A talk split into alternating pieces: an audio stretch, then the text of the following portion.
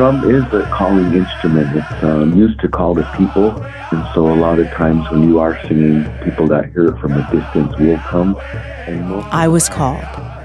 Back in December of last year, during a family day trip to Phoenix, when we visited the Heard Museum. It's a private not for profit museum dedicated to advancing American Indian art.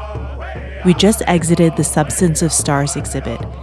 It's this gorgeous 360 degree immersive indigenous storytelling exhibit. When a docent approached us and told us to go to the auditorium to experience, in his words, a real treat. The Sinquah family was at the Heard that day, and it was a can't be missed experience. I was with my parents and my three elementary age boys, and as any mom can tell you, I was incredulous the boys would last through much of the performance. But they sat riveted for over an hour. Miles, my eight year old, to get a better view, he moved by himself several rows ahead and plopped himself between two retirees and just sat transfixed as Moontee Sinquah, the patriarch, Sampson's six killer, his son, and Colby, Afraidofhistracks, his nephew, invited the audience to share in community their powwow style of song and dance that is a unique blend of contemporary music and lyrics with traditional elements of Hopi powwow song and dance. I think it's the essence of the powwow, this gathering of community that really had us transfixed. We were looking into a culture that was foreign to most of us in the room, but the threads that are universal, like love of family, respect for nature, and storytelling through music, was mirrored and reflected back on us. I left that performance full of gratitude. I knew this was something special and something to share and pass along to others. In my discussion with Moontee, I gained a better understanding of the Hopi culture, the role of song and dance, and Moontee and his family, a modern Hopi family, trying to carve a place in society while honoring the culture that raised them.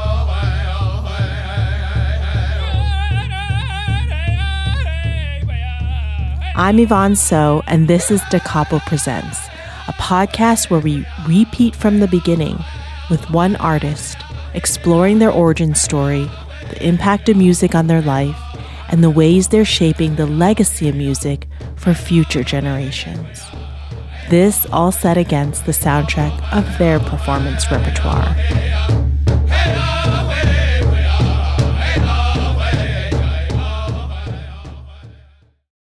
My name is Moontee Sinquah. Um, I come from the Hopi, Tewa, and the Choctaw nations.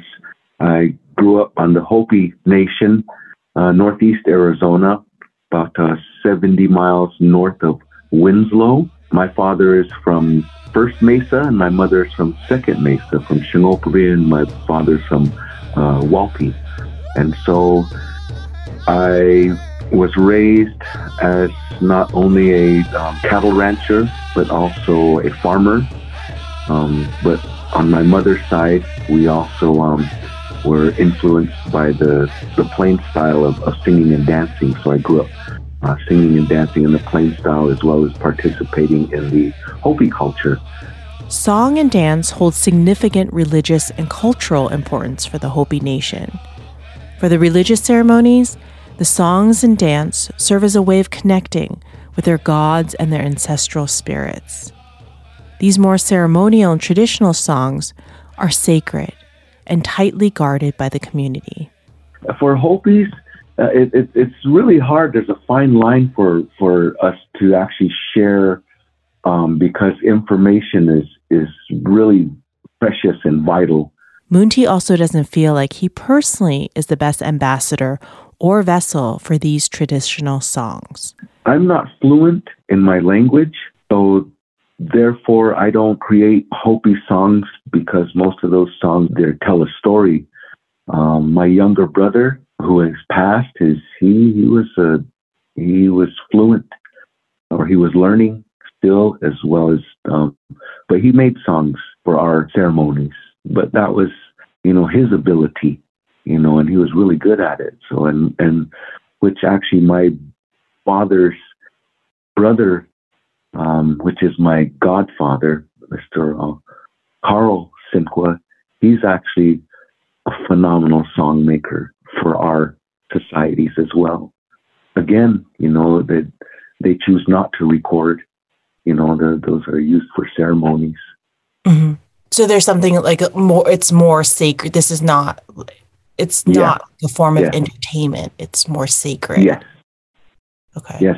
And that was something that I had to deal with as well as an entertainer and as a Hopi, as an as well as an indigenous person, because we're all taught not to hold ourselves up or talk about ourselves. So I had to find a way of um, sharing of who I am and what I do without gloating or trying to hold myself up. What Moontee does share with us is a hybrid form of powwow music, one that honors the history and traditions of First Nation cultures while weaving in his own personal journey and musical influences. With the powwow singing that we're doing, it's a social form and a contemporary uh, form of singing, so it's more. I think up to this point, I've been very fortunate as an artist to have come this far with my teachings to be able to share it in all these different mediums. As a musician, as an artist, as a singer, a dancer, flute player, uh, bead worker, a producer of music as well. Um, these are uh, some of the things that I've just been blessed to be able to do and create. Mm, that's interesting. Can you talk a little bit about all the the the career changes that you had and what prompted them? I didn't finish high school, you know, so I I got my GED, but I was still apt to learning. You know, I, I was just I wasn't in the classroom. My head wasn't there. So as an entertainer, I was fortunate enough to travel with a band, Keith Secola and the Wild Band of Indians. We would tour Europe um, four or five times a year. And so um, through Keith Secola, I uh, kind of was educated on the world stage as well as learning how to produce music. I'd be riding two ships, and one ship would be pulling ahead of the other one. So I said, well, I think I'm going to leave this ship and jump to the next ship. And so that was what I would change from first as an artist, bead working, then I went to music. And then I went working at a, a job at the Hyatt at the Gainey Ranch as a cultural interpreter, which that actually helped me uh, produce music as a flute player, as well as producing music, uh, traditional music, um, as well as some contemporary music. And that change really helped. And then when I changed from that and decided I needed to take my sons back to the reservation, to the Hopi um, Nation, to let them experience what I was talking about, the way I was raised. And I chose to jump off and become a solo entrepreneur. And, and I just dove into music as well as uh, entertainment. And so um, that was kind of what happened. And so all of these things are still, I'm still working and, um, and producing a lot of these things. The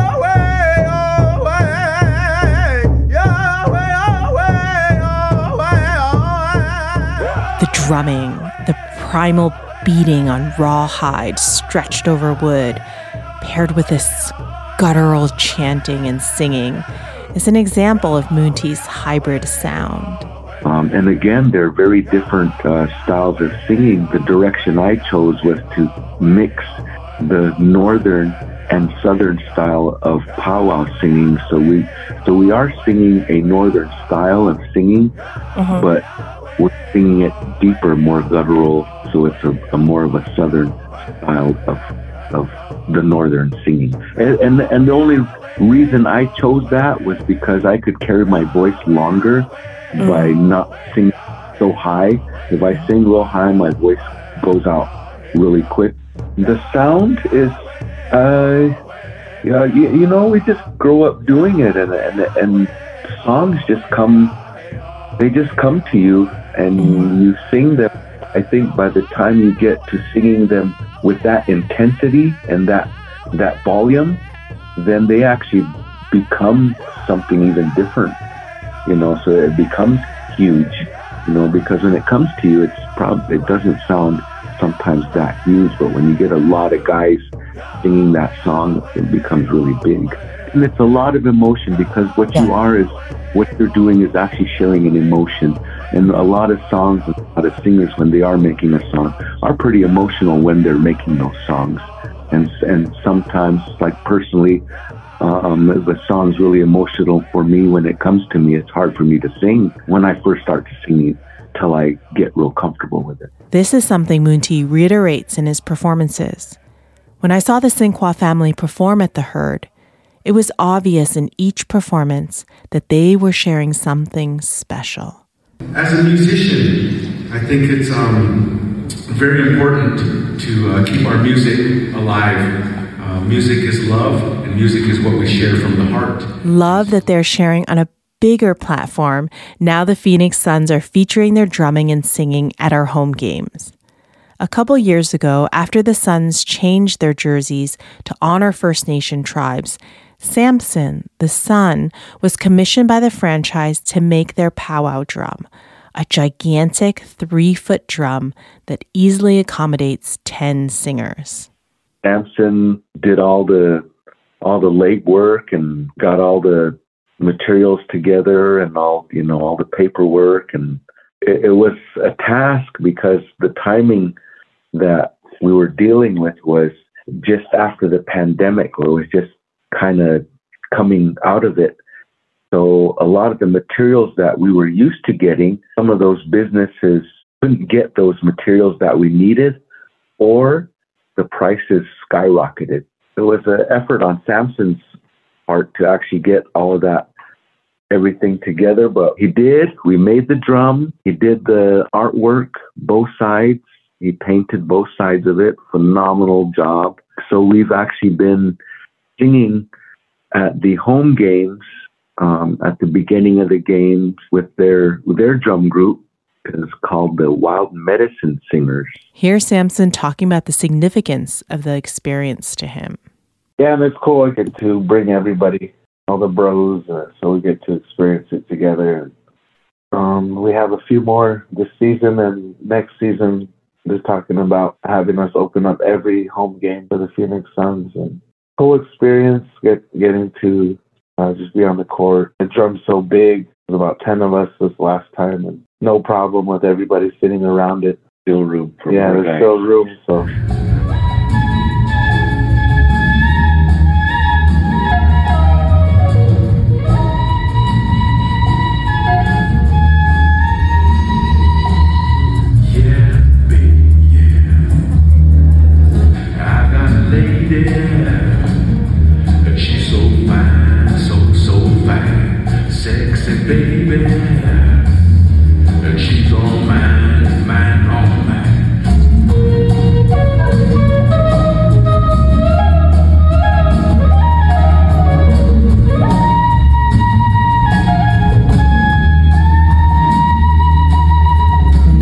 exemplifies Moontee's hybrid style more than his flute compositions. when you're playing the flute and then you get all like Barry White on us and you start with your yeah baby yeah right? so talk about how you mix all that you know, it's um, I, just like anything else. It was uh, with growth.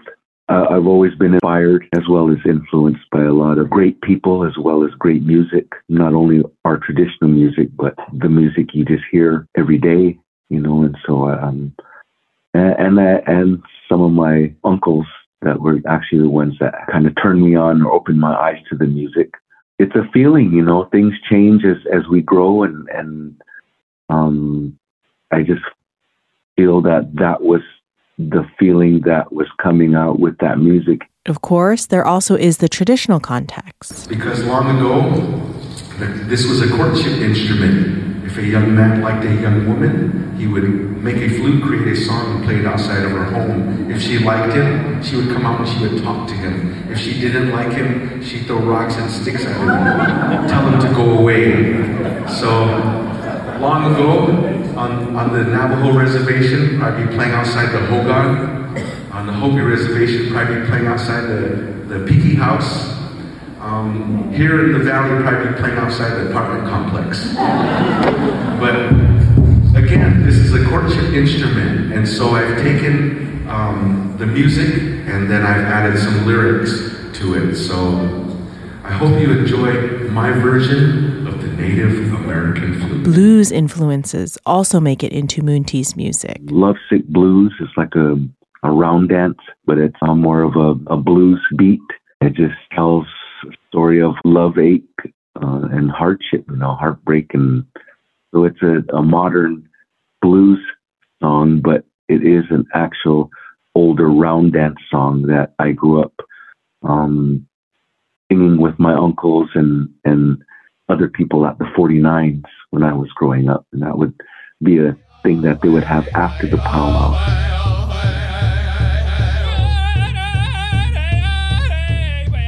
I'm now 57 and I picked up the hoop dance uh, within 16 years when I turned 40.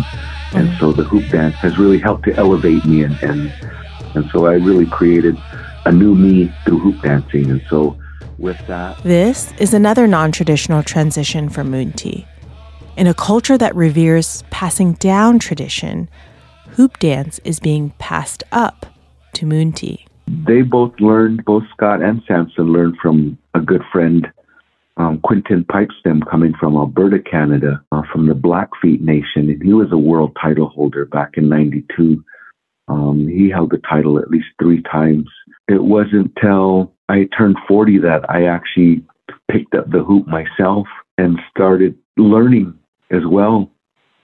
So not only did I learn from Scott and Sampson and Quinton, but all the other um, think dancers that were out there were pretty encouraging as well. I think it is pretty unique when you do have a someone older learning um, within the family. You know, again, being passed instead of being passed down, it's passed up.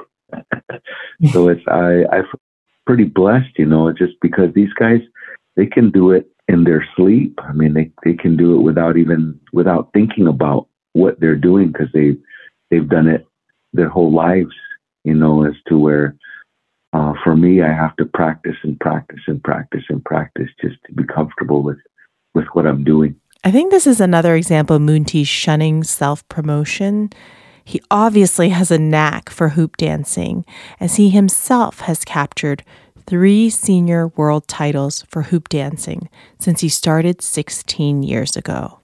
If you've never experienced hoop dancing, it's an acrobatic feat that involves creating organic shapes with hoops, all just a bit smaller than hula hoops, but still wide enough you can slip your body through.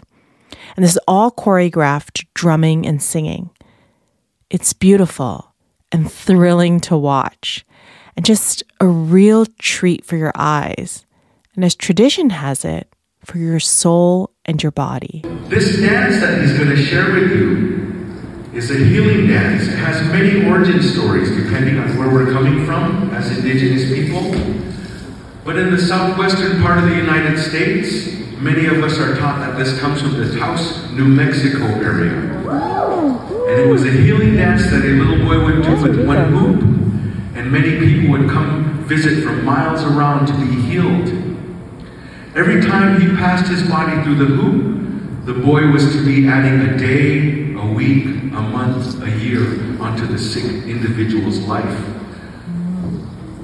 The other children in the, in the village saw the dance, went down to the water, made their own willow or reed hoops, and started to mimic the dance. The elders, instead of discouraging them, they encouraged them. They told them to continue to make the hoops, to continue to do the dance, and to continue to help to heal people. And so we like to take this dance throughout the world because many people do need healing, whether it's a natural disaster or a man made event. Many people do not share the conveniences that we have here in our beautiful country. So in this dance, you have to use your imagination. You're going to see many things of nature. You might see the sun, the moon, the earth, a hawk, an eagle, an alligator, a cowboy on a horse, a butterfly, a basket. You might even see Mickey Mouse. That day at the Heard, Sampson performed first. You can hear the fatherly pride as Moontee introduces him. So this dance, this next dance that we're going to share with you is the world champion.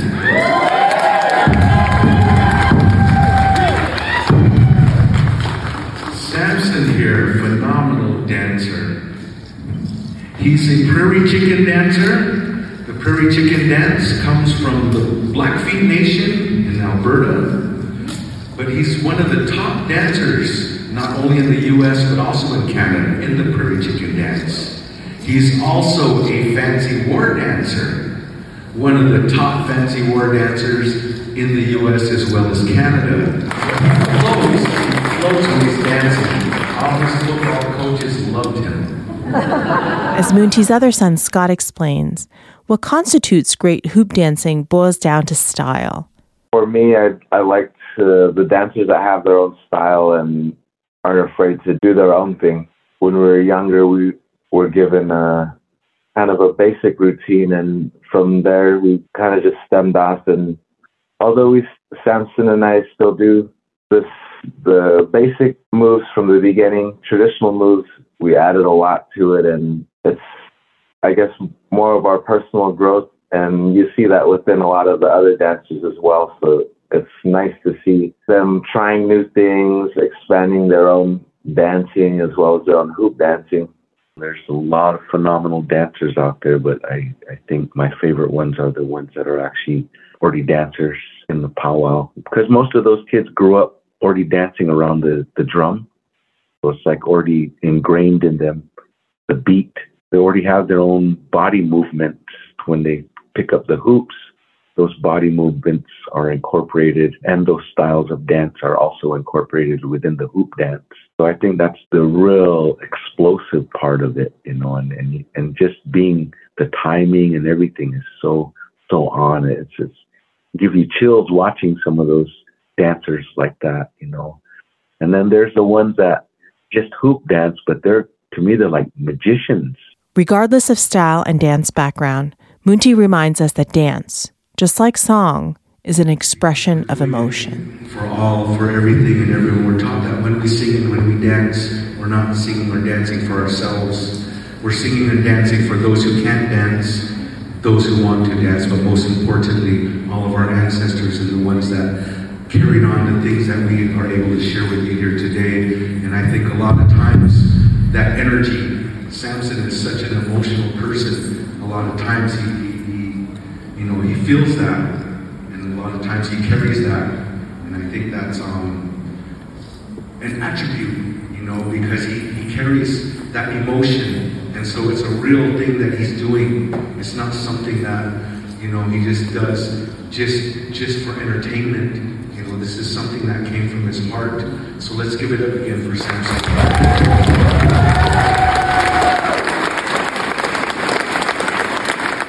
When it was Moon turn to perform and Sampson had the mic, it was fun to see the father son dynamic at play again. If you see a drop, it's all right. It's just to show how durable the hoops are. to, uh, we have to do at least one drop during the show. Just kidding. But again, you have to use your imagination to see the many formations of life see plants, animals, and moon, the stars. But just in case you see him rolling around tangled up in his hoops, don't worry. I created that move. It's called the Fallen Warrior. you always get back up. Moon performance was riveting. His energy, his agility, his speed. It's no wonder his performance was met with a standing ovation.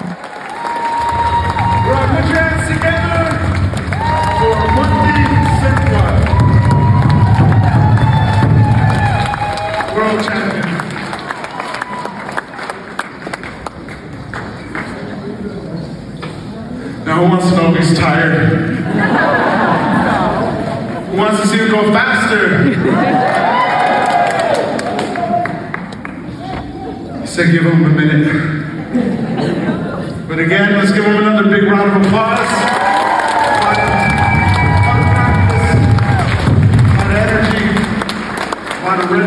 Part of what made the performance so special for me was watching these tender father son moments where Moontee can't contain his pride for his son and Sampson riffs on his dad. I brought this up to Moontee when we spoke for the podcast. His response was a bit unexpected and exposed a deeper context for why leading with love is so important people, to him. But then also just to see the familial love, like in the performance because you were there with your nephew Colby and your son Sampson. It's just seeing seeing all the family love was just was really beautiful for me as well. Well, thank you. You know, I, I, I think that I'm very fortunate to have been able to to see that cycle. You know, and um, and that still happens in our people reserves and, and reservations. That love is still trying to come back into our families just because of the way that the people were um, forced to live in the um, boarding schools and the reform schools. So I, I, was, you know, it's a big change, but I just feel blessed to have at least seen the cycle, one of the cycles, and to do to do my best to to remind myself to not be the way, or or at least put love back into our families. And, and that's what I try to express to a lot of people when we're out there is try to show that. My, my great grandparents who I grew up with, my grandparents who I grew up with, they were, um, they were forcibly sent. Um, they told me stories. My aunts, my uncles, my parents, they didn't have to go to the boarding school. I went to a boarding school, but it was my choice. Mm-hmm. You know, so it was way different by the time I was in the boarding school. It wasn't a military style school anymore. And we didn't have to shave our hair off or weren't forced to not speak our language because there was a lot of other students speaking their language. For historical background, these boarding schools that Moontee references were run by the U.S. government in the late 19th and early 20th centuries, and they were designed to forcibly assimilate indigenous children into white American culture and suppress their cultural heritage. It's a disturbing and ugly history, and one that I honestly didn't feel like it was my place or the platform to prod Moontee further on.